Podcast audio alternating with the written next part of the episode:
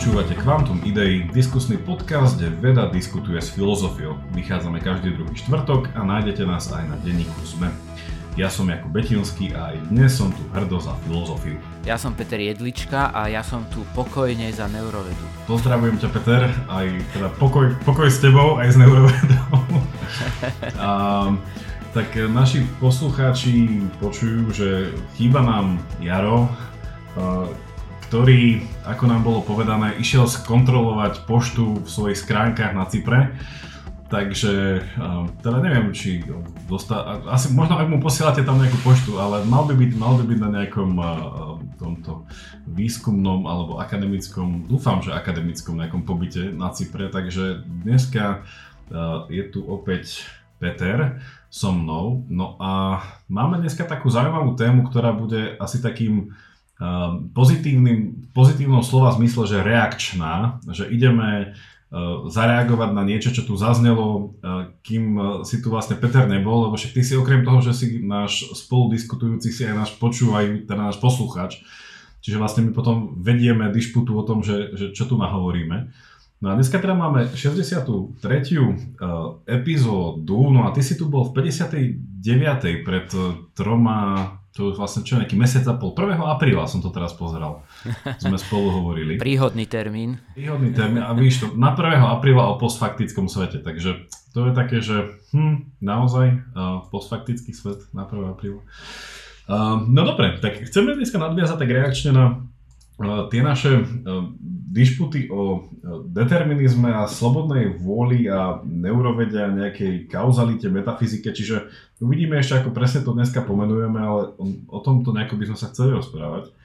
Tak Peter, ty si asi vypočul tú našu minulo, minulú epizódu pred dvoma týždňami, keď ja som teda priniesol tú esej od toho Petra Strossna, Eh, ktorý teda nejakým spôsobom chcel, eh, no a to bolo na tom divné, aj teda divne zaujímavé, že chcel eh, zmieriť tých optimistov a pesimistov čo do slobodnej vôle a determinizmu tým, že im chcel jednoducho povedať, že musíte sa naučiť spolužiť.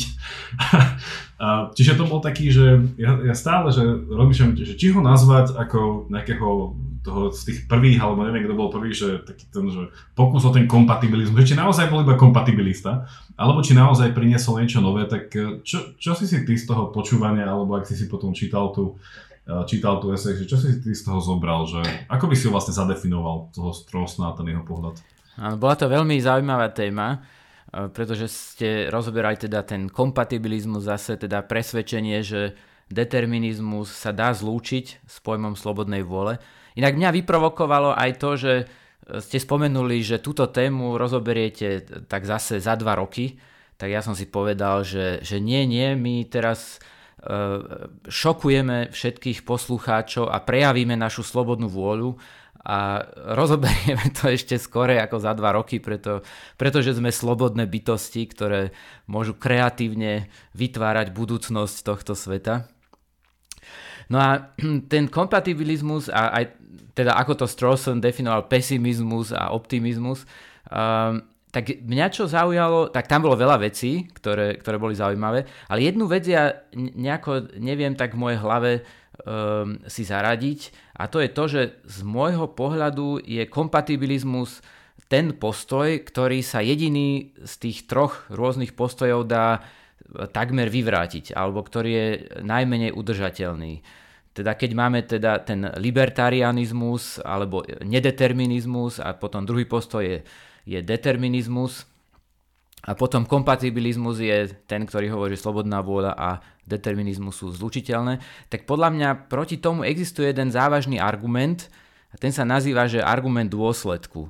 No a mne sa zdá, že ten argument sa nejako nedá veľmi spochybniť a ten argument je asi taký, že vlastne všetko, čo sa vo vesmíre deje, ak teda predpokladáme, že determinizmus je pravda, hej, čiže pre tento argument urobíme ten predpoklad, že celý vesmír je deterministický, tak potom všetko, čo sa v ňom deje, je určené za- začiatočnými podmienkami toho vesmíru a tými deterministickými zákonmi.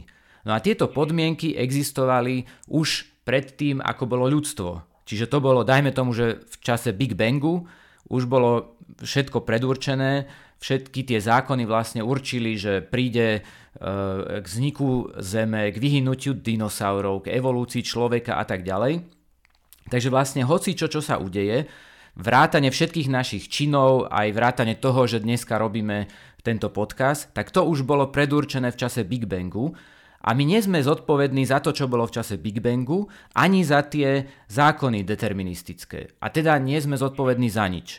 Čiže preto sa mi zdá veľmi um, ťažké zotázniť to, že uh, determinizmus a slobodná vôľa alebo morálna zodpovednosť, uh, že, že že nie sú zlučiteľné. Čiže podľa mňa, podľa mňa nie sú zlučiteľné. Mm-hmm. Neviem, ako to vidíš ty. Inak, lebo však zaujímavé aj na, tom, na tej esej od Strossna, opäť pripojíme aj dneska, bolo, že, že on sa vlastne radí medzi tých v niečom, nepovedal by som, že skeptikov, ale asi podobne ako jeho syn k nejakým agnostikom, že on, on jednoducho nevie, či je determinizmus pravdivý.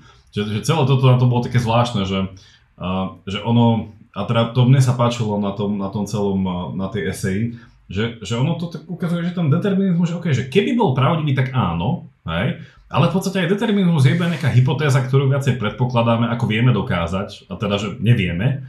Že, že tým pádom, že čo? Hej? Že, že naozaj to bola keby taká hra, že OK, že e, keby bol pravdivý, tak toto, ale asi, keďže to nevieme dokázať, že on asi myslel to, že, alebo že podľa mňa ako predpokladal to, že by nebol asi pravdivý skôr, lebo potom ako ty hovoríš, že ako by sa tam potom aj na ten argument z toho dôsledku dalo eh, čokoľvek, čokoľvek robiť. No ale na, na druhej strane nie, že um, to je tá divná pozícia, v ktorej sme, že ono ten determinizmus sa zdá, že sa nedá ani dokázať, ani vyvrátiť. Či povedal by si, že dá sa jasne vyvrátiť determinizmus? No, podľa mňa um, no, filozofi tvrdia, že, že sa vlastne nedá vyvrátiť determinizmus, ale z hľadiska e, prírodnej vedy, e, a aj, aj Jaro by tu určite spomenul kvantovú fyziku, ktorá je slávnym príkladom toho, že existujú nejaké nedeterministické udalosti.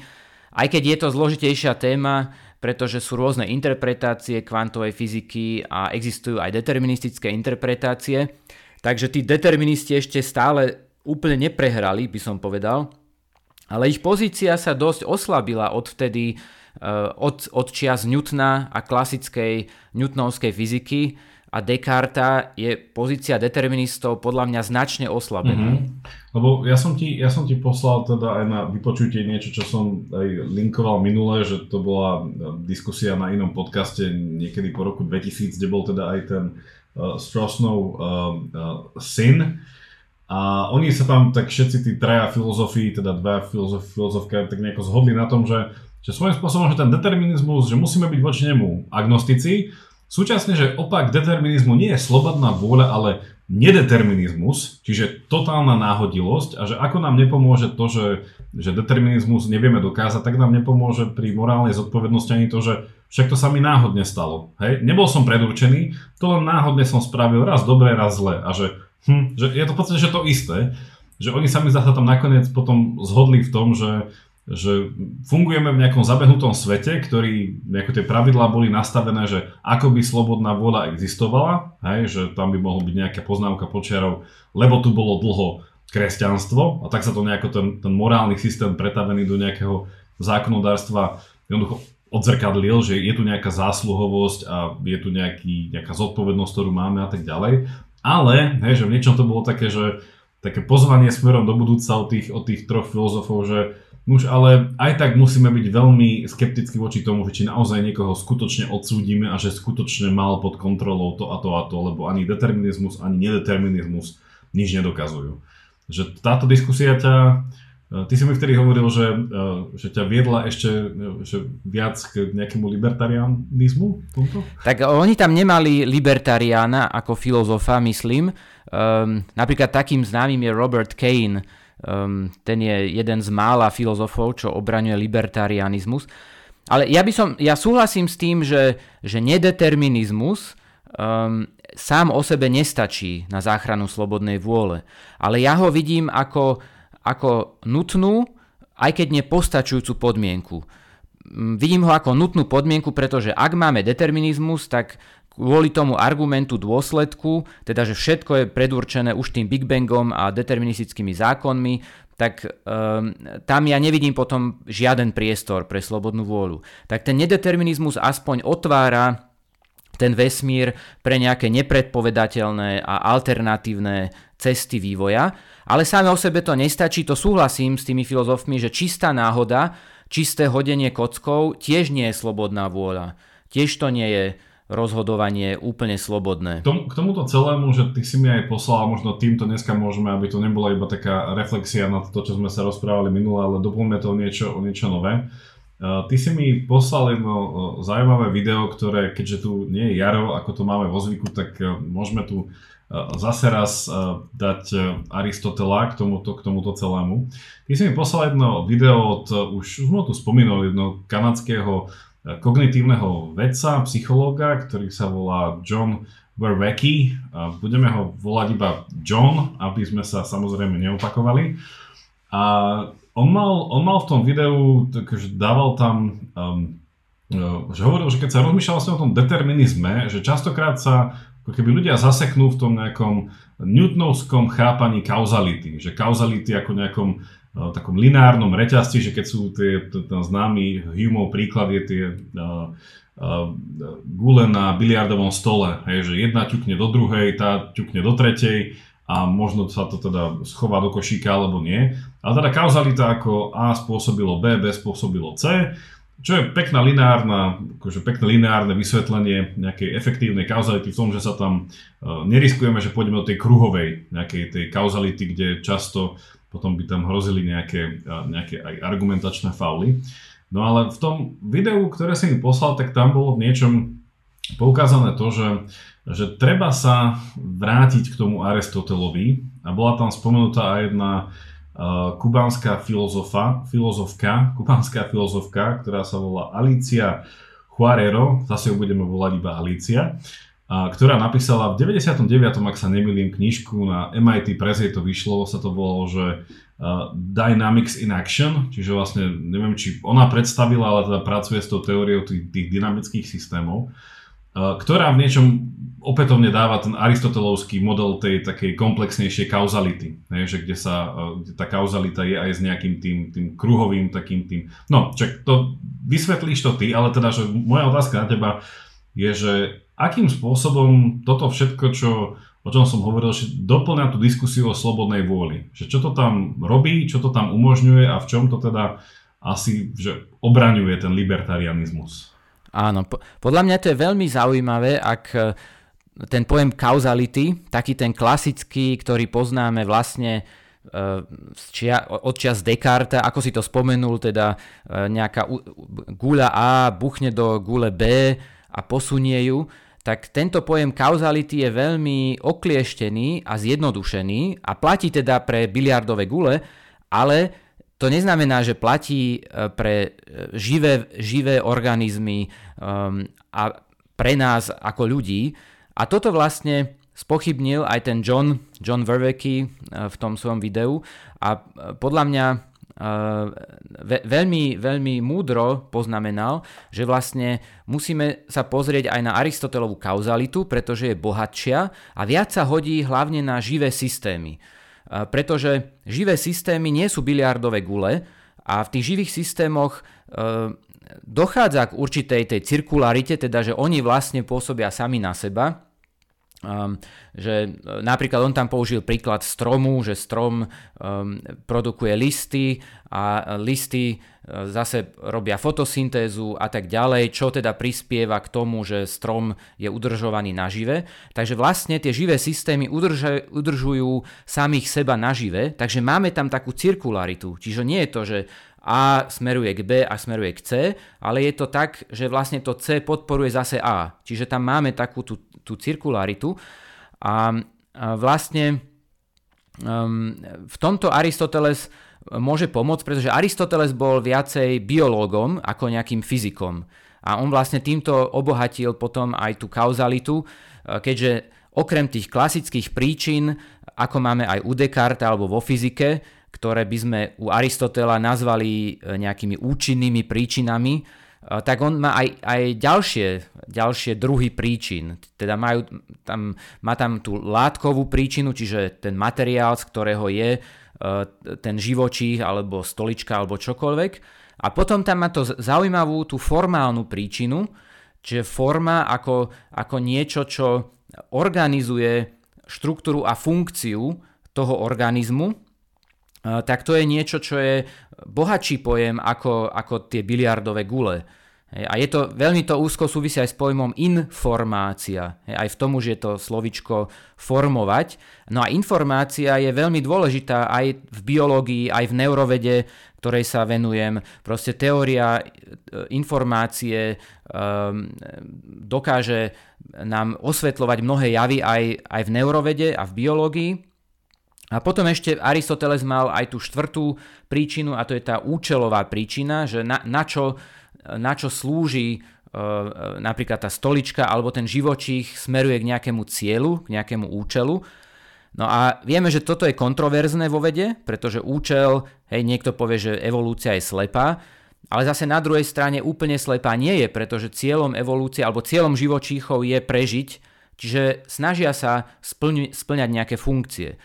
No, dá sa o tom dlho hovoriť, ale stručne povedané, tá kauzalita u Aristotela je oveľa bohatšia a podľa mňa to obohacuje aj veľmi tú diskusiu o slobodnej vôli, pretože už tam nejde o biliardové gule a o taký zjednodušený determinizmus. Mm. Však do, dostaneme sa k tomu, ja len um, tiež tej, uh, tej prednáške zaznelo také zaujímavé porovnanie z takej uh, z dejiny filozofie, že uh, že keď eh, Immanuel Kant, eh, nemecký osvietenecký filozof sa pýtal teda v tom 18. Eh, storočí, že prečo ten newtonovský model tej kauzality tak rýchlo v niečom, že dal na lopatky toho Aristotela, ktorý tu bol stáročia, že naozaj, že to bol nejakých tisíc, koľko, 500 rokov pomaly sme fungovali na tom aristotelovskom modeli, ktorý stále bol geocentrický, že tam naozaj, že treba poznamenať, že on nebol updatenutý, tak povediac, ale že,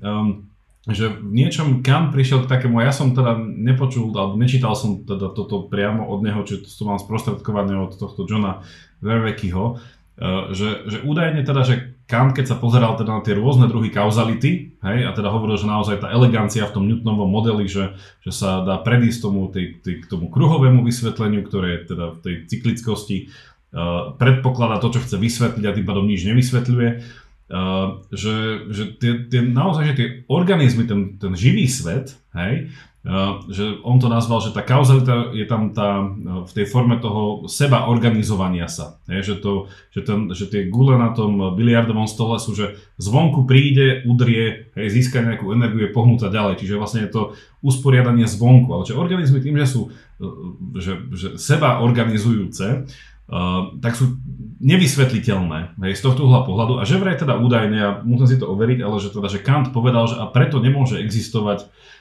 veda biológie, teda veda živého živočíšneho sveta ako takého, že to skúmanie vždycky musí byť nejako že nevedecké, čo je teda zaujímavé v tom, že to potom teda už máme biológiu, chémiu, neurovedu a tak ďalej a tak ďalej, čiže v niečom tam došlo k nejakému omylu, ktorý teda je zaujímavý zo, svo, zo svojej povahy, lebo presne, že to viedlo k tomu, že ten, že ten živý organizmus a toto je naozaj ten, ten aristotelovský vklad, že že mne sa páčilo, že, že čo som si ja odniesol e, z toho, z tej prednášky od toho Vervekyho je taká úplne, že netechnická vec, že my často keď hovoríme o takých veciach tak veľkohubo, že determinizmus, kauzalita a neviem čo, že ono, že všetci ľudia, ktorí nad tým rozmýšľajú, že oni vychádzajú z nejakých každodenných intuícií alebo že každodenných pozorovaní a že to slovo, ktoré mi ča- málo kedy tu vôbec zaznieva je, že, že my celé, o čom sa chceme rozprávať je, že pochopiť zmenu že ako sa veci menia. Hej? A to je presne kauzalita, že mení sa to, lebo niečo na to, to kauzálne to nejako premieňa alebo nepremieňa. Hej? Determinizmus, lebo to je tiež nejaký druh zmeny, ktorá ale bola nejako predurčená. Slobodná voľa, tiež nejaký druh aktívnej zmeny a tak ďalej a tak ďalej.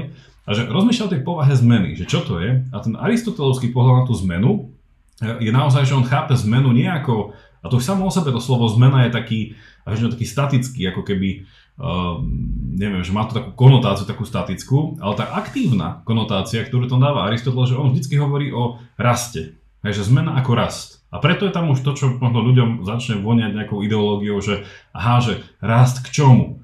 Smerovanie k čomu? A hej, ako aj ty si tam povedal, že, že, že je tam nejaká štruktúrujúco funkčná, nejaký ten aspekt toho, že ako sa ten organizmus e, vlastne organizuje, že k čomu, hej, že čo potrebuje.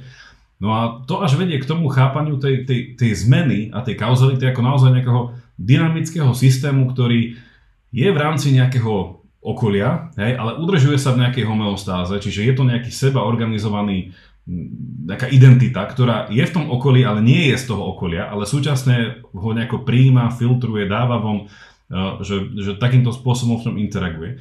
No a potom, že tá, tá kauzalita, ktorou tento živý organizmus funguje, je naozaj na úrovni nejakej, nejakej tej dynamickej kauzality, ktorá nemôže byť iba zjednodušená na tú lineárnu. A, t- a tam do toho, hej, že a teraz ma bude vás zaujímať, že ako ty tam možno nejako jasnejšie vidíš, že, že tú hru s tou, tou slobodnou vôľou, alebo ak by sme toto slovo dali preč, takže s tou vždycky Slovenčina tuto nejako ide e, ťažšie, ale s tou nejakou tou činorodosťou, že, že to, že sme tí agents, že sme nejakí tí činitelia hej, v rámci nejakého svojho života, že, že ako ti to s týmto nejako hrá dokopy, že prečo vlastne ten, v niečom ten pohľad na tú zmenu, ako na ten rast, ktorý nevyhnutne vzhľadom na živé organizmy predpokladá nejakú prácu s tou, s tým nejakým seba organizovaním sa, ale tá seba organizovanie stále pracuje teda a prosím ťa, vysvetli nám potom, uh, keď ti dám slovo aj ten systém tých, tých tzv. Ten, tých feedback loops, že, čo to, že prečo je to dôležité,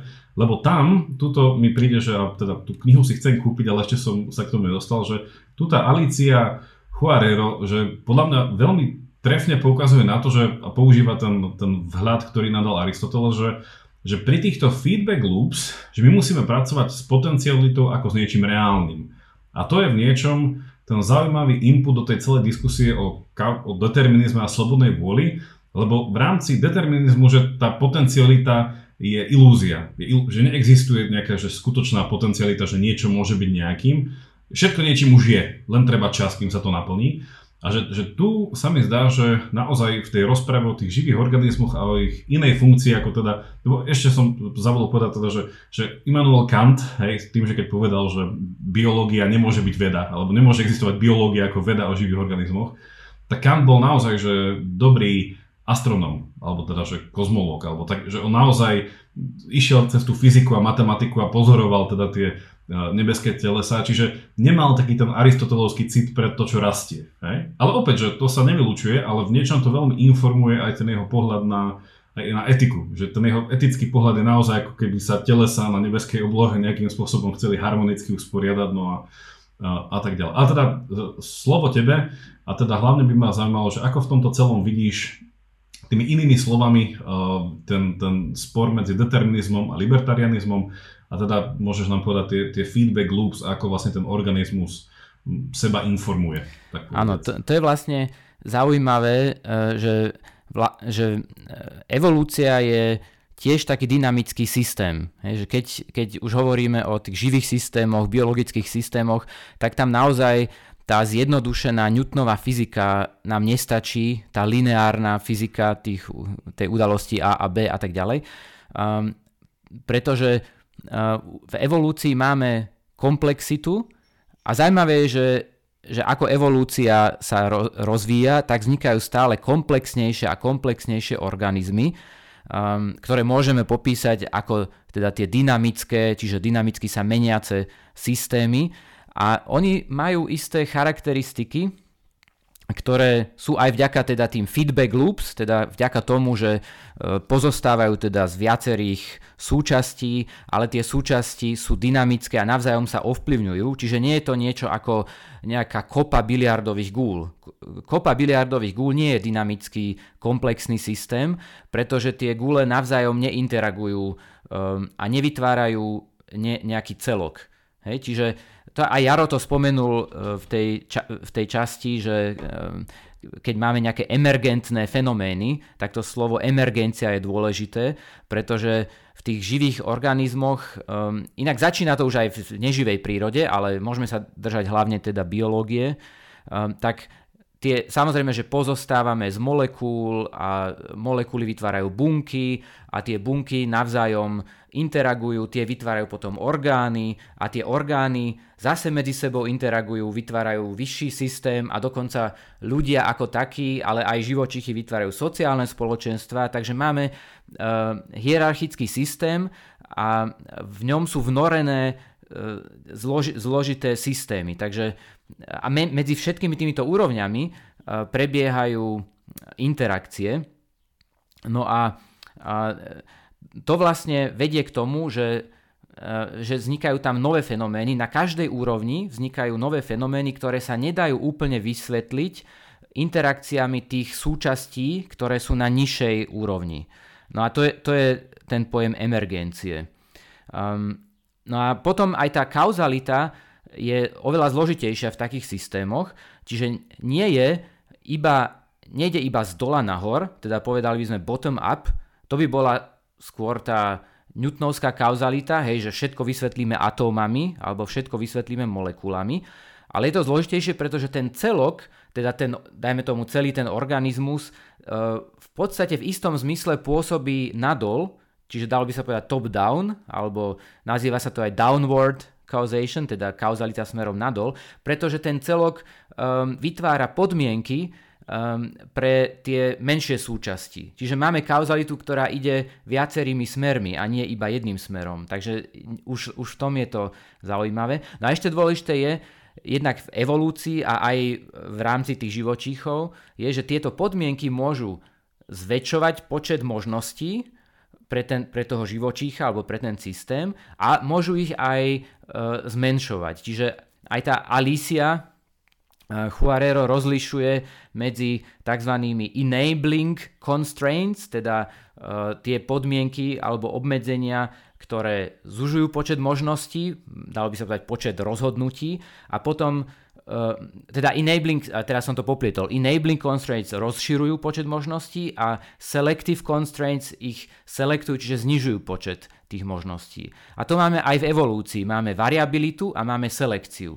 Takže sedí to aj na ten celý evolučný proces, že kvôli mutáciám sa vytvára rozmanitosť a potom, keďže e, je nedostatok e, zdrojov, tak živočichy súťažia, snažia sa adaptovať, no a to je potom tá selekcia.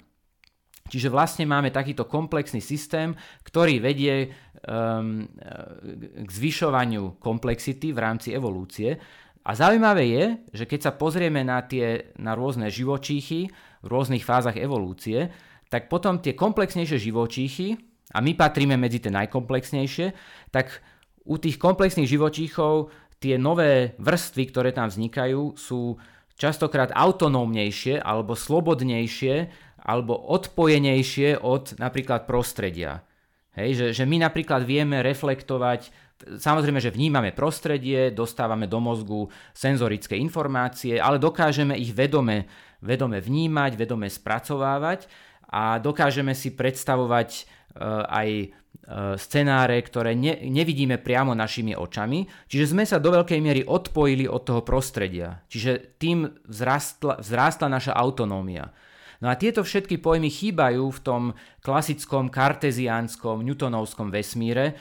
A mne sa zdá, že tie články aj Petra Strossna, aj, aj Galena, teda jeho syna, aj tie debaty filozofov často sú uväznené v tom, v tom starom karteziánskom vesmíre a nezohľadňujú túto komplexitu, ktorú už vlastne objavil Aristoteles. Ono v podstate, že to, to, to jednoduché tvrdenie, ktoré Aristoteles mal, ale opäť sa ukazuje, že, že asi, asi je komplexnejšie a asi, asi je stále pravdivejšie že ten celok je viac ako súčet jeho častí, že to už vlastne pozorovaním organizmu a to prišiel, že aj samotný vták je viacej ako iba zobák, krídla, nohy a že je to, že, že naozaj, že pozrieť sa na hocičo, že a to, to je tá kauzalita, nie? že tie rôzne tie úrovne, o ktorých Aristoteles hovoril, že keby e, celý svet sa dal vysvetliť iba uh, tou kauzalitou, nejakou tou, tou efektívnou, že, že nejakým spôsobom, že táto časť mňa robí toto, hentá robí toto, tak naozaj, že ja som iba súčasť mojich častí, hej, a každá z tých častí sa dá zobrať a vymeniť, lebo sama o sebe už ne, nevyrába nič viac.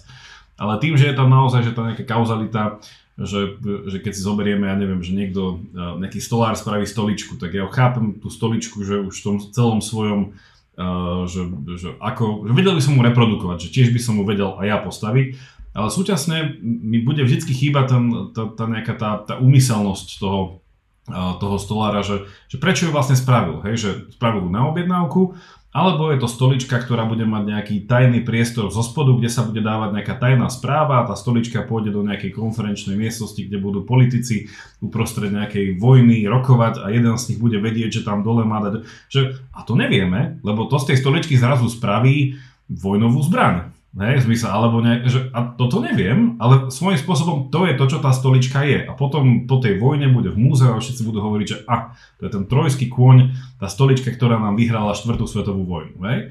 A, že, že opäť, a to je ten druh tej kauzality, ktorá je skrytá v tom, že uh, tá, tá, tá stolička sama o sebe to nemá ako komunikovať, lebo nejaký iný ten organizmus si ju uh, v, tomto, v tomto osvojil a dali nejakú tú, ne, ne, nejakú tú funkciu.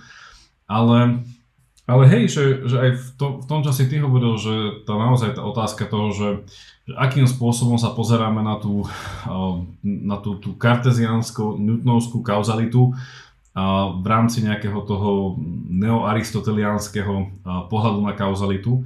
Ale ono, že neviem, že ty z tvojej praxe, že vnímaš, že by, neviem, že tento, taký tento rozšírený aristotelovský pohľad na, na neviem, že metafyziku, alebo teda, že na, na realitu, že by akože bol bežný, alebo že diskutujú o tom ľudia, alebo že to má veľakrát tú pachuť, pre ktorú tu ľudia nechcú, že sa tak zvykne povedať, že potom všetko by malo nejaké tie svoje vyššie ciele.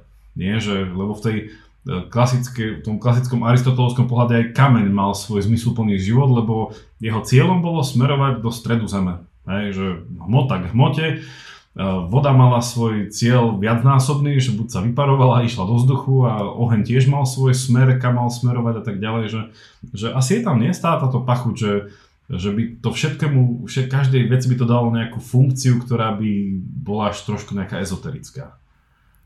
No ale zase nemusí to byť až také ezoterické, pretože v tej biológii máme nejaké funkcie a vlastne cez evolúciu vlastne aj tá účelová príčina alebo um, ten purpose, teda nejaký cieľ, uh, sa dostal zase do tej vedy.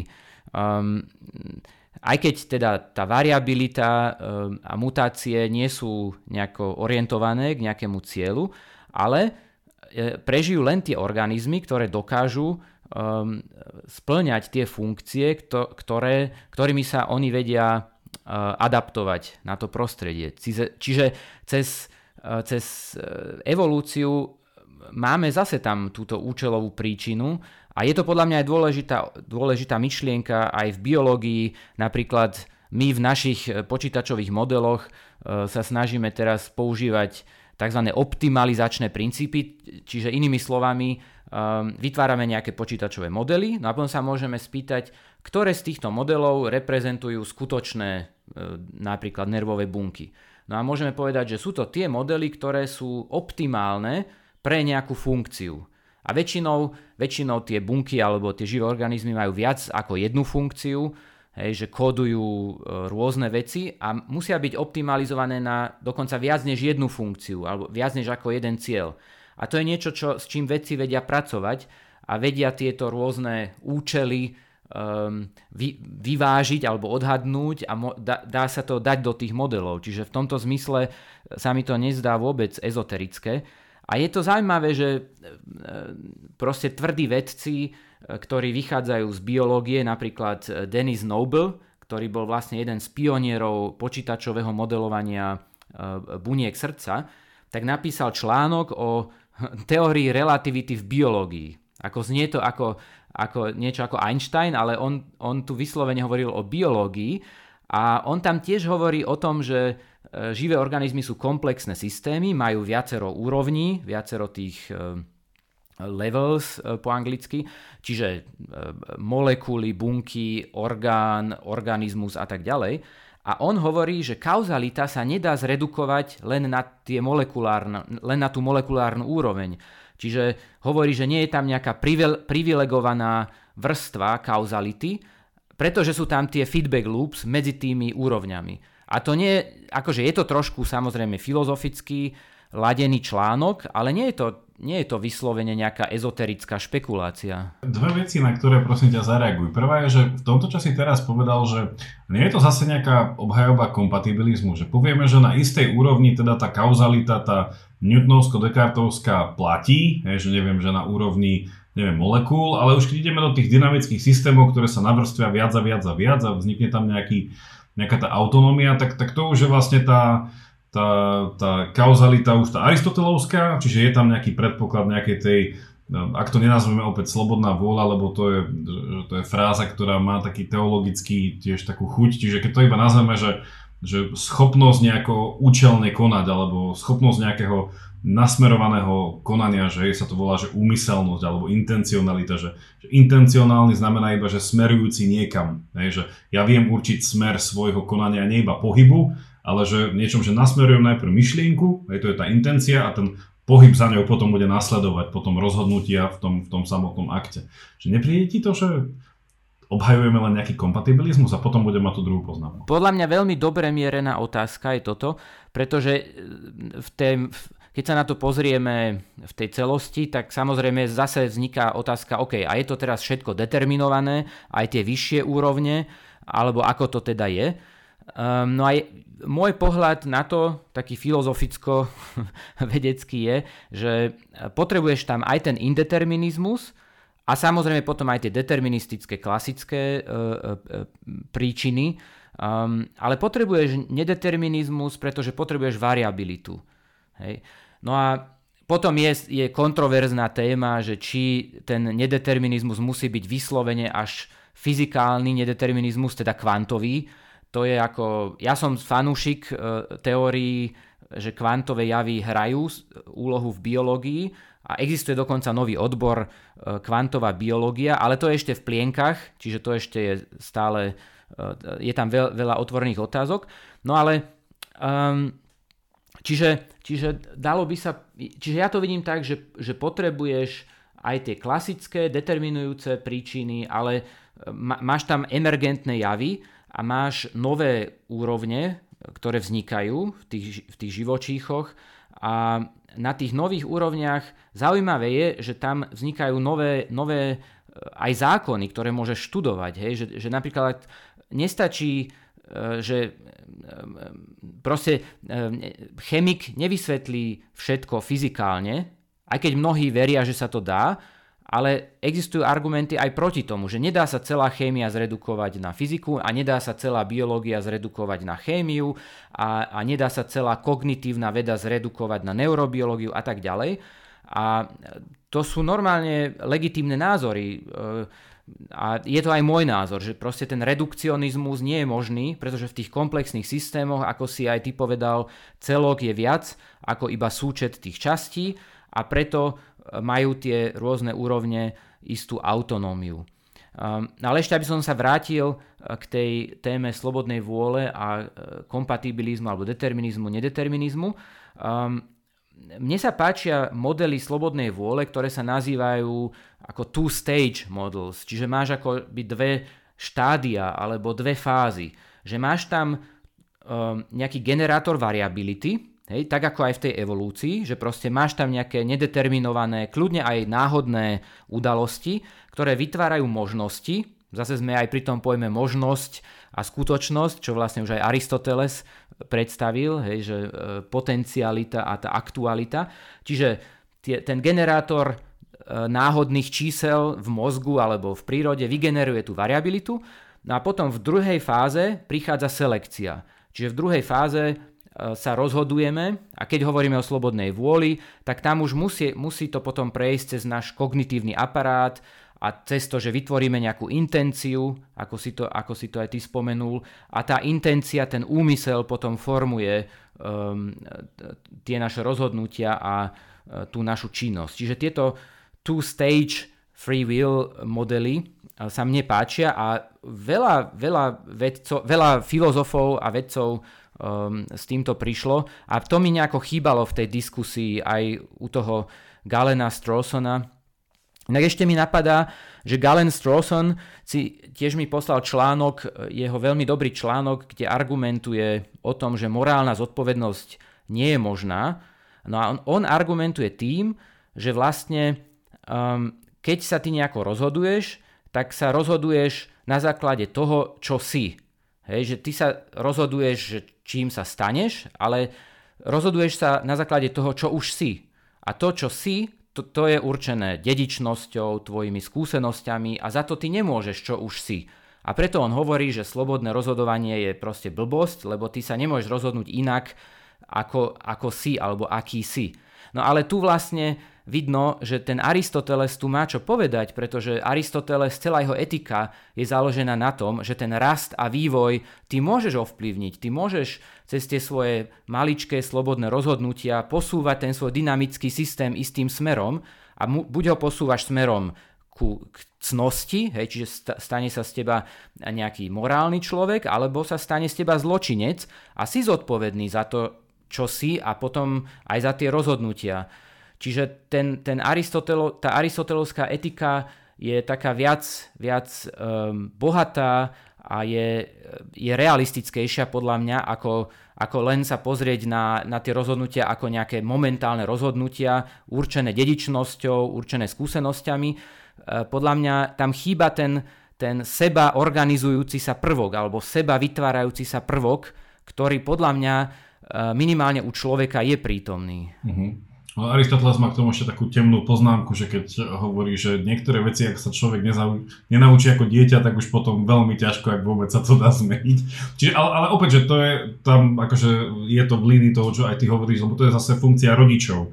V niečom dať hneď podchytiť v nejakých tých prvých 5 rokov života dieťaťa niečo, lebo potom už to dieťa je naozaj tak nastavené, že sa mu veľmi ťažko z toho vychyluje, z nejakého toho z, toho, z, toho, z toho nasmerovania. Ale skôr ako ešte poviem teda tú, tú, dru, tú druhú vec, ktorú aby si uh, zareagoval, že ešte k tomuto, že ale nedalo by sa opäť že namietať to, že um, však nejakým spôsobom, že keď hovoríme o takom, že tom raste, hej, že kde sa prejavuje tá naša sloboda uh, v tom, že môžem ovplyvniť ten rast, hej. Ale súčasne nemôžem ho ovplyvniť až do takej miery, že by som vyrástol, že by som si povedal, že, zaj, že chcem smerovať tomu, že mňa bude strom, hej, tak asi nie.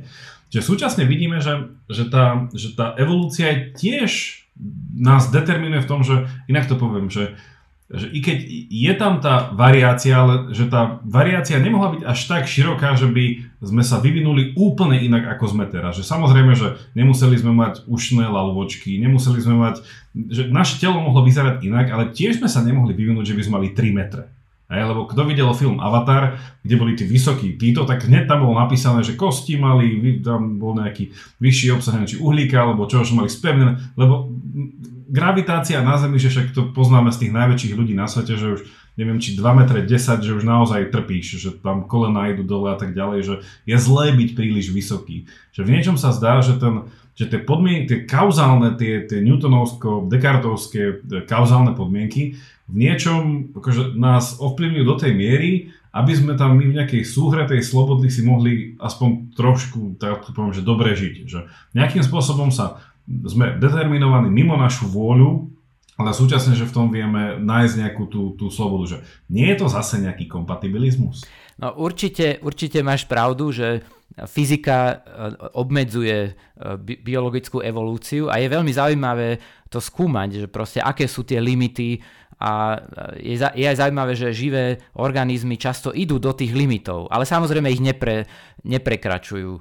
Um, čiže to nám aj pomáha potom lepšie chápať uh, živú prírodu. Takže to určite, určite je reálne a určite nie sme uh, nejak slobodní v tom zmysle, že pf, môžeme sa vyvinúť do, uh, smerom k stromu alebo k čomukoľvek, alebo že môžeme mať 10 metrov a tak ďalej. Čiže to určite nie, čiže nejaký determinizmus a nejaká, nejaké limity sú určite reálne, ale otázne je, tá debata je vždy o tom, že či všetko je na 100% determinované.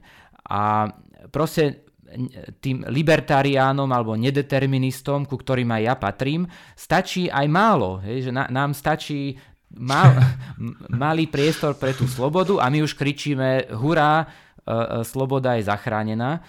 A je inak zaujímavé, že, že ľudia dokážu byť slobodní, aj keď tie vonkajšie okolnosti nemôžeme popísať ako slobodné. Keď si predstavíme Sokrata, ktorý bol už vo vezení, uh, tak nebol tam, nebol slobodný, hej, nemohol odísť, čiže fyzikálne nemohol prejsť cez tie steny toho väzenia, ale v istom zmysle bol slobodnejší ako tí jeho kritici, pretože on um, v tom svojom raste, tom svojom intelektuálnom raste a v tom hľadaní múdrosti E, ktorú by sme nemali zredukovať na nejakú tú karteziánsku, e, čisto fyzikálnu múdrosť, ale mali by sme to rozšíriť. E, no a on dospel k, k nejakej múdrosti a v tej múdrosti on bol slobodnejší ako kritici. On sa rozhodol proste, že bude radšej trpieť a že proste bude obhajovať pravdu a toto proste platí pre mnohých napríklad politických väzňov a tak ďalej. Čiže toto je fen, fascinujúci fenomén,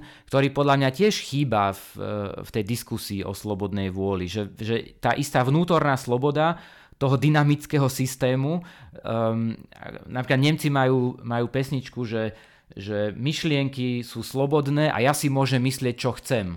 Hej, že pokiaľ mi teda Elon Musk neimplantuje nejaké elektródy do mozgu, tak stále som slobodný v tom, čo si môžem myslieť Čiže ten, tá sloboda dynamických systémov je v podstate úžasná. A ak ti niečo implantuje, stále budeš slobodný si myslieť niečo, čo ťa zoskratuje, lebo to mi povedal, že kto by to tak spravil. Čiže budeš myslieť tie myšlienky, ktoré poprú jeho systém a si to bude stáť život, ale budeš ten, ten Sokrates, ktorý v tom bezení tej svojej neurálnej štruktúry uh, sa nechá, nechá zoskratovať. Ale uh, neviem, že mne, aby sme teda ukončili tento segment a ešte tú, tú záverečný, ten záverečný koment, že Um, že ja som v závere toho, toho rozhovoru s Jarom, že prišiel uh, s takou nejakou, uh, či ono to nie je nová myšlienka, ale že, že keď sa rozmýšľal o tomto determinizme a slobodnej vôli, že, že naozaj uh, treba e, často kritikom uznať, že, že táto diskusia má e, potenciál, alebo teda, že má nejaké premisy, ku ktorým keď sa človek prekope, tak majú takú tú metafyzickú a teda hraničiacu s nejakou teologickou, e, s nejakým teologickým rozmerom, kde sa naozaj potom akože právom sa dá pýtať, lebo však boli aj také, že viacerí nemeckí filozofi mali ten alebo vlastne nie nemecký, ten, taký ten, ten, tá, taká tá racionalistická škola, časť nich bola teda Nemcov, ale uh, boli tam aj uh, Holandiania a tak ďalej, že, že často sa hovorilo o tom, že ak uh, že mysel ako taká, že nie iba teda slobodná vôľa, ale že ak že, že čo je to teda mysel, hej, že či vôbec sme schopní slobodne rozmýšľať alebo premýšľať nejako autenticky. A častokrát sa teda, že napriek tomu, tomu empiristickému razeniu, že ten racionalizmus mal tendenciu prísť tomu záveru, že tak tak tá naša mysel musí byť nevyhnutne nejaká participácia na vyššej mysli. Hej? Niečo takéto. No a toto sa podľa mňa že ukazuje aj v tejto diskusii niekedy v tom, že, že ak si teda poviem, že aj že v rámci toho nejakého prednadstaveného sveta, hej, že tak by som to povedal, že ten, od toho Big Bangu je to nejako prednadstavené uh, a v rámci toho ja mám nejakú slobodu, tak, tak akoby, že tá sloboda je mi tam stále nejako že garantovaná. A tam je tá otázka teda, že že čo bolo pred Big Bangom, hej, že či existuje nejaký ten veľký dizajner, hej, že niečo, čo by sa teda nazvalo ako nejaká, uh, nejaká, nejaký boh alebo niečo také, že či v celom tomto ty tam náhodou uh, len, že, či, či, či sa tam nezakrýva aj popri tom Aristotelovi ešte stále také niečo, že ak by sme chceli to teda uznať, že stále ten, aj ten Aristoteles, že má tam nejaký ten druh toho determinizmu, hej, aj keď takého, že slobodnejšieho ako keby, takého slabšieho, ale že pre taký, taký ten, že echt ten libertarianizmus, že nie je tam predsa len potrebný nejaký ten, ten, ten božský garant toho, že, že tá moja sloboda je vlastne ukotvená v tej slobode, ktorú mi on dáva a že tie slobodné myšlienky si myslím iba vtedy, keď tak povedať zjednotím moje myšlienky s jeho myšlienkami, že vtedy sú skutočne slobodné. A že neviem, že, že tento jazyk už začína byť naozaj že, že teologický, ale príde mi to tam, že, že veľakrát Uh, že k tomuto to ako keby smeruje, že ja som to v tej diskusii s Jarom nazval, že, že pozitívny a negatívny determinizmus, že, že, ten, že ten negatívny determinizmus je to, čo si ty hovoril v tom argumente o tom dôsledku, že všetko je to predurčené, hej, negatívne to vnímam, ale čo je to všetko pozitívne predurčené, že ja som predurčený na to, aby som objavil svoju slobodu. Hej? A svojím spôsobom taký trik, hej, ktorý ja hrám sám so sebou, alebo že ja som predurčený na to, že viem byť slobodný aj v tom zdanlivo neslobodnom svete, kde teda by to potom bolo zase, že opäť, zase trošku nejaké, že, že iná, tak povedať, hra v tomto celom. Neviem, že, že ako, ako to vnímaš? Toto? Ale to je zaujímavé, aj Jean-Paul Sartre povedal niečo v tom zmysle, že človek je odsúdený k tomu, aby bol slobodný. Aj keď on teda nebol, nebol nejaký uh, veriaci, myslím.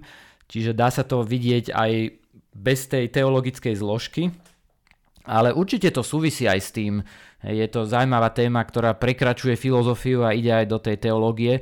Inak paradoxne niekedy aj niektoré teologické teórie môžu byť veľmi determinujúce. Hej, že napríklad kalvinizmus, hej, tá teória predestinácie alebo predurčenia, tá, tá je tak zväzujúca, rovnako zväzujúca ako nejaký genetický determinizmus. Hej, čiže aj závisí od toho, že ako tú teológiu naformulujeme, že či tam e, necháme priestor pre slobodnú vôľu. Um, Čiže nie, je, zaujímavé by bolo tiež to analyzovať napríklad v Tolkienových dielach, hej, že či e, a, a tak ďalej. No, a je to, to, to veľmi dobre hovorí, že aj keď sa častokrát hovorí, že á, slobodná vôľa to je teologický koncept, lebo Boh nám dáva slobodnú vôľu, aby sme boli slobodní, ale potom keď si pozrieš to niektoré tie teologické školy, a však niektoré sú tak deterministické, že sa iba snažíš ukázať, že akoby v rámci chápania tohto Boha sme mohli mať hociakú slobodu, nie? že tie, však sú na to rôzne myšlienkové experimenty, že ako všemohúci, vševediaci, Boh ti môže nechať slobodu, keď stále vie, čo spravíš, kedykoľvek ako spravíš a bla bla bla bla bla. Hej, že asi, asi, vidíš to, ten determinizmus číha zo všade. Áno, číha všade. Aj, aj myslím, že Luther, eh, Martin Luther debatoval s Erasmom Rotterdamským, no a Erasmus ob, obhajoval slobodnú vôľu. No ja som v, tomto, v tejto polemike na strane mm. toho Erasma. Áno, áno, áno. Však ono, niečom neviem, či to zaznelo eh, priamo v tejto prednáške toho Johna Vervekyho, že on tam potom neskôr dáva taký ten koncept, že nie že sa máme len vymaniť z toho uh, Dekartovsko-Newtonovského chápania tej kauzality, ale že sa máme vymeniť aj, alebo že uvedomiť si, že žijeme v post-luterovskom alebo že post-protestantskom svete, ktorý dával dôraz na presne tú vôľovú časť nás ako ľudí, pričom tá sloboda ani by nemala byť, že, a toto je zase, že môže byť zaujímavý zvrať, že že možno niečom je toto dedičstvo toho, toho Lutera, že my vlastne hovoríme o slobodnej vôli, ale v niečom, že iný teologický pohľad by bol, že hľadať nejaký, že, že, že slobodný intelekt, nejakú schopnosť slobodne rozmýšľať, nie nevyhnutne konať. Hej? Že, že, v niečom, že ak nie som schopný slobodne rozmýšľať, už tá slobodná vôľa nemôže spraviť nič.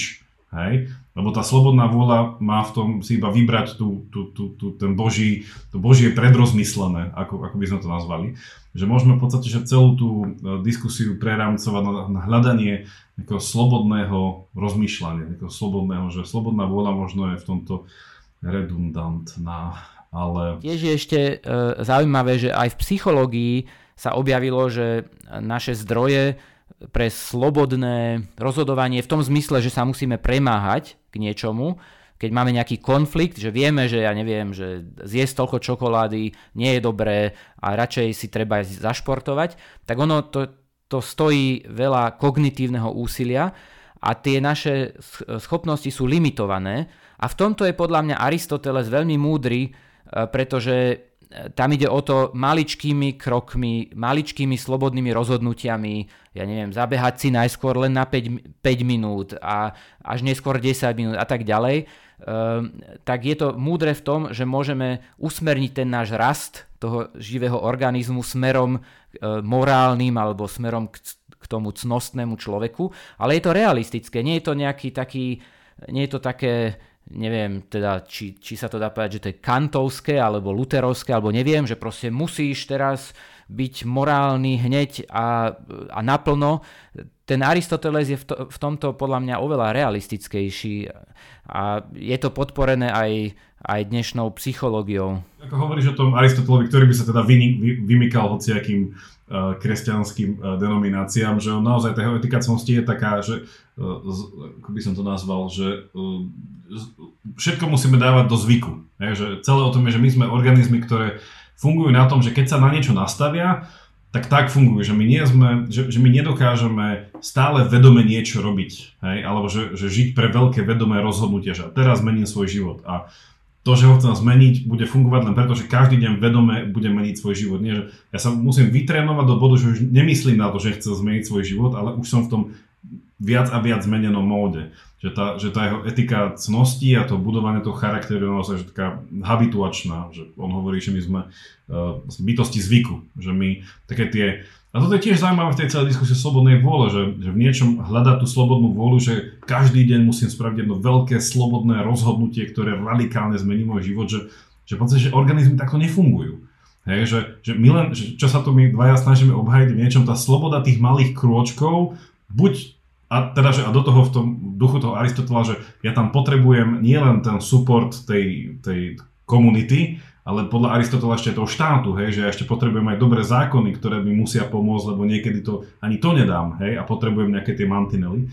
Že je to naozaj, ale to je zase to je ten dynamický systém, že v niečom, uh, preto Aristoteles nevinutne hovorí, že etika a politika sú dve strany jednej mince. Hej, že nedá sa byť sám dobrý, Hej? Že, po, že nechcem to dať viesť k tomu, že definovať nás ako nejaké stádové zvieratá, ale svojím spôsobom hovoríme o sebe, že sme spoločenské tvory. A v tom je to zase evokované, že... Áno, uh, presne ako hovoríš, čiže je to ten komplexný systém, pretože naše mozgy e, tvoria spoločnosť a spoločnosť je komplexný systém a určite je veľmi dobre nastaviť ten systém tak, aby, aby odmeňoval a podporoval to snaženie sa o morálnosť a ocnosť.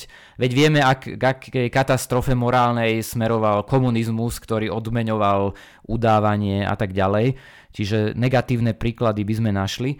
A ešte by som spomenul aj to, že vlastne tie malé krôčiky smerom k slobode, um, tak to podporuje aj, aj neurovedný výskum, pretože vieme, um, teda, že náš mozog je komplexný dynamický systém, ktorý sa vie meniť, je plastický, čiže uh, dôležitá je pamäť, plasticita, zmeny synaps. No a tak ako si ich meníme každý deň, tak potom to formuje naše rozhodnutia uh, uh, na ďalší deň a v budúcnosti. Takže malými krôčkami sme zodpovední za to, uh, akými sme. Čiže v tomto by som polemizoval s tým Galenom Strawsonom.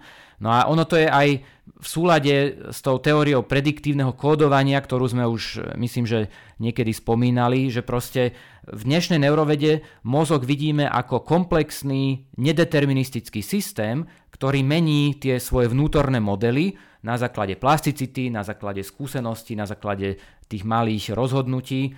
No a tie vnútorné modely sú potom jedinečné a nedeterministické a ovplyvňujú naše rozhodovania. A v, to, v tomto kontexte potom sa dajú aj dobre interpretovať e, niektoré experimenty, ktoré na prvý pohľad vyvracajú slobodnú vôľu, ale na druhý pohľad sú skôr v súlade s takýmito modelmi aj prediktívneho kódovania. Neviem, či sme už spomínali v našom podcaste Libetové experimenty a e, asi ja nemáme čas ísť do hĺbky tam, e, ale aj Libetové experimenty, ktoré na prvý pohľad vyvracajú slobodnú vôľu, sa v rámci tohto prediktívneho kódovania dajú veľmi dobre interpretovať uh, a nie sú nevyhnutne v rozpore mm-hmm. so slobodnou vôľou. Áno, ja, ja si pamätám, že Libetové uh, experimenty sme spomínali, to bolo nevyhnutné, už som mi zdá úplne v prvej ja to všetko prelinkujem úplne v prvej našej diskusii o slobodnej vôli a dobre, že si spomenul, lebo presne aj aj opäť aj na toto bude link na tú diskusiu tých, tých troch filozofov na tom BBC podcaste, že oni e, presne hovorili, že v niečom tam tú opačnú pozíciu, že tie experimenty priamo dokazujú to, že slobodná vôľa nemôže e, existovať a čím ďalej tým viac sú iba tie experimenty viac a viac potvrdené, čiže je tam diskusia, že aj v tomto je naozaj, že, že, že tá škála. Tak uh, zakončíme to s tým, že lebo ja tu mám, už ťukám cerusko, že stále teda tá druhá vec, ktorá chcem, aby si na ňu reagoval z tých dvoch, ktoré boli ohlásené pred pol hodinou. Ale teda, že ono je to v podstate aj dobrá vec na zakončenie, lebo uh, hovorím, že som veľmi rád, že sme o tomto celom, že tak trošku sme to poňali aj takou novou slovnou zásobou a takou novou gramatikou, že, že snažíme sa ten, to, tú celú vec trošku tak Eh, otočiť, alebo teda trochu inak o nej hovoriť, že nie iba čisto o determinizme a slobodnej vôli, ale naozaj o nejakej schopnosti nielen sa meniť, ale byť aktívny na tej zmene, že byť tam naozaj činný v tom a do akej miery, či sa to vlastne, či vlastne je dobré byť úplne do všetkej miery, že, že eh, byť schopný sa eh, zmeniť. A ten záver je, chce byť taký, že, že vrátil by som sa k tej neurovedkyni a filozofke, k Alici Chuarero a ona, že aj presne ty to spomínal v tom, že tie, tie dve podmienky, že to, čo nám rozširuje možnosti konania, to nám zužuje možnosti konania. Uh, tam, ak si dobre pamätám, že tá interpretácia, ktorú tam ten Vereky dával, že, že v niečom tá, ako keby, a teda to chcem, aby si na toto zareagoval, že tá slobodná vôľa, a toto slovo vôbec nemusíme použiť v tomto kontexte, že tá schopnosť tej seba organizácie, ona, ona má tiež potom ďalšiu knihu, ktorá presne má tento názov, že emergencia, seba organizácia a komplexita, čiže všetko toto, ak vás to zaujíma, tak siahnuť po jej knihách určite budete z toho benefitovať. Ale teda, že, že on hovorí, že ten priestor tej slobodnej vôle, alebo tá slobodná vôľa, že, že to, je, to je presne to, čo sa v tom jej jazyku nazýva tie, že tie vytváranie tých, tých conditions, tých, tých podmienok. Hej? Že ono zdá sa to také vulgárne, že kde je tam tá slobodná vôľa, alebo však slobodná vôľa, opäť, že on sa to až tak mytologicky zdá, že to musí byť veľké rozhodnutie v rámci nejakého napätého vnútorného sporu a tá slobodná vôľa bude, že poviem nie hej? a prestanem fačiť. Ale v niečom, že, že trošku, aj toto je troš, asi mytologizácia celej tej diskusie, že determinuje slobodná vôľa, lebo podľa nej tá slobodná vôľa je presne vo vytváraní týchto conditions, týchto podmienok, v ktorých ja dokážem rásť.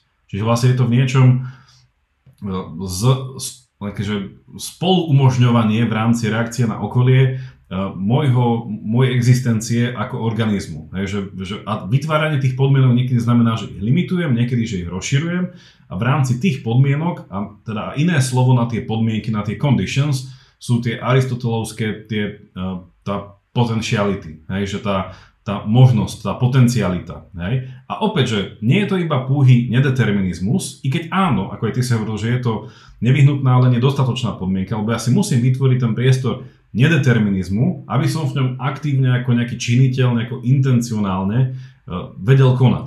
Hej? A tam je akože zaujímavé e, presne na tom to, že, že sa o tomto celom dá rozprávať že iným jazykom, e, nie teda tej slobodnej vôle, ale v nejakom, že, že umožňovaní teda môjho, môjho života a teda zakončujúc to tým, že ešte keby sme mali tú aristotelovskú chápanie, o čom sme sa už teda my bavili, tej, tej trojzložkovej duše, že teda tej vegetatívnej, animálnej a racionálnej, tak vlastne, že ja sa u, ja si ten život akože umožňujem na týchto troch m, úrovniach. Že ja si umožňujem život, že aby prežil vegetatívne, aby som príjmal potravu, že na, naozaj, aby ma nepohltilo, tak povediať, to prostredie. Na druhej strane si ho umožňujem a vytváram si tie, tú slobodu, tak povediac, po tej animálnej a nejakej zmyslovej, senzorickej stránke, že, že, že nechcem sa popáliť, hej, že, že nejako, že regulujem si aj to príjmanie tých, um, tých zmyslových inputov. No a súčasne si aj umožňujem to, že uh, sa nejako aj uschopňujem v tomto, že si vytváram tie podmienky na nejaké, nejaké to racionálne bytie, hej, na nejakú tú, tú sebareflexiu v tom, opäť v tom dynamickom systéme tých feedback loops, že aby som stále viac vedel pracovať so svojou skúsenosťou. Hej. A opäť, že toto keď sa nenaučím, tieto conditions, keď si nebudem vytvárať, tak asi dosť skoro zomriem. Hej? Alebo sa mi môže stať teda tá, čo sa zvykne nazývať tá taká, že vnútorná smrť, že síce budem žiť, hej, ale to, nebude to, ako by Aristoteles povedal, šťastný život, lebo budem taký chodiaci zemiak. Že, alebo teda záleží, kde sa zaseknem na úrovne tej duše, že buď tej vegetatívnej, buď tej animálnej, ale teda, že cieľom je ten, ten plný rast, tá plná zmena, aj tá plná realizácia.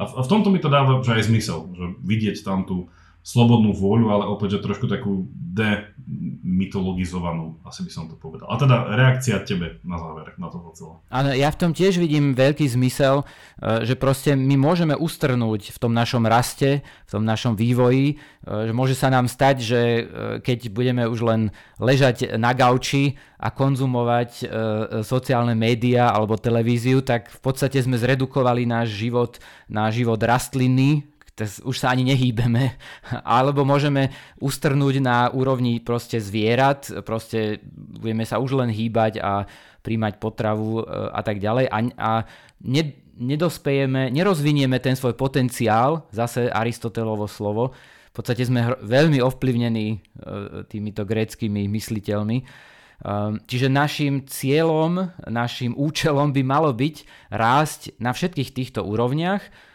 a aj teda smerom e, k, e, k, tom, k tomu bohatému racionálnemu životu alebo mentálnemu životu a duchovnému životu. Čiže no proste rozvíjať sa ako po telesnej, tak aj po duchovnej E, stránke a mne sa takýto obraz páči, pretože stavia pre človeka výzvu a nie je to proste také, také smutné ako tí pesimisti, ktorými sme začali, proste, ktorí povedia, že slobodná vola neexistuje, morálna zodpovednosť neexistuje, nemôžeš za to, aký si. No a čo potom už? No tak už potom už len ti zostáva fakt len ležať na tom gauči. tak robíš, aby si neurazil tie rastliny, vieš, lebo tak konzumovať sociálne siete a, akože, a robiť fotosyntézu, tak to mi príde kvalitatívne, že tá rastlina akože nám dáva na frak v tom prípade. Lebo večer, vieš, keď si povieš, ano.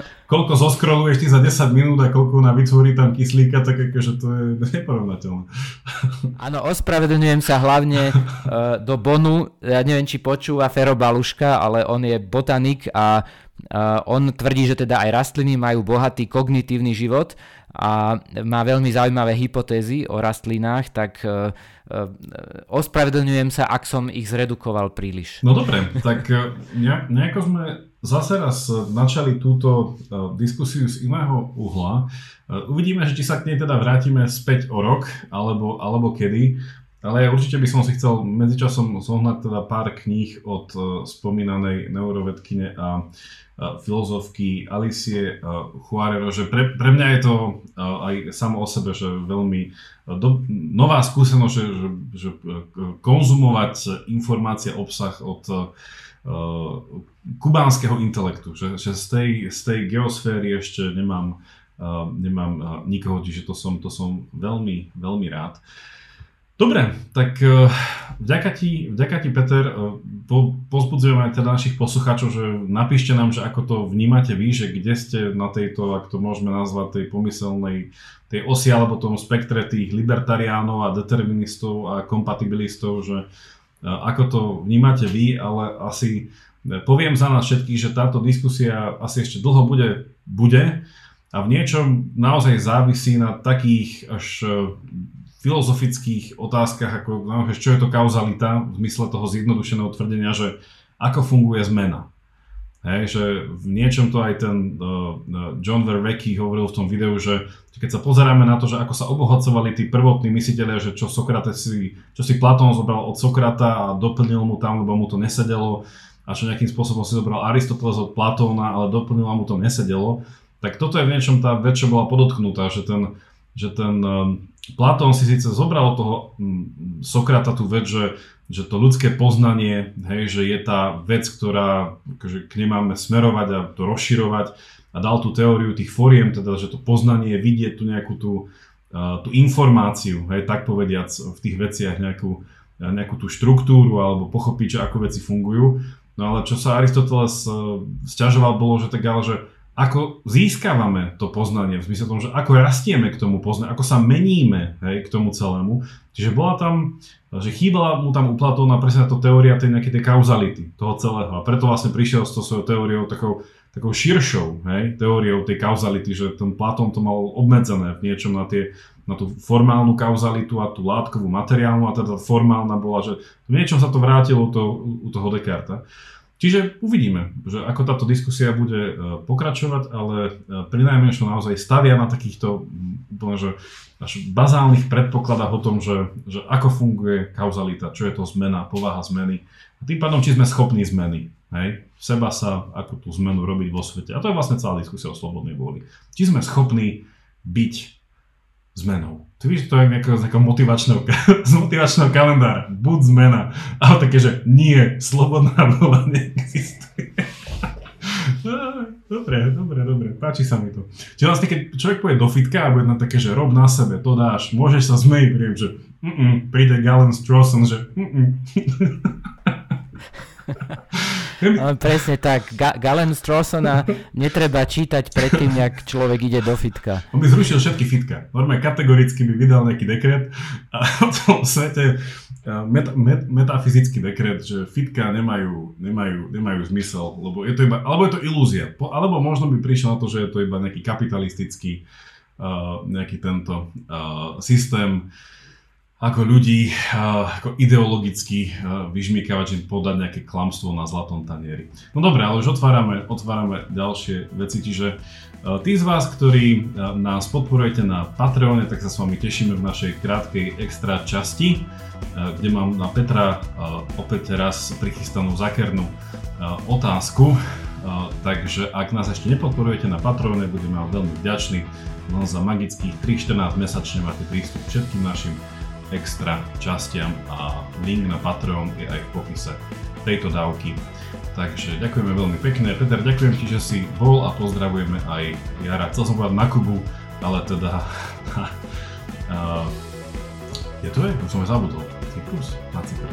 Tak, na Cypre. Na Cypre, tak, nie? na Cypre. Áno, tie schránky, cyperské schránky. Dobre. A ja pozdravujem aj Jara, aj všetkých a všetkým prajem radosné a úspešné uh, zveľaďovanie svojho charakteru a úspešný a radostný rast v zmysle Aristotela. Tak, buďte zmena.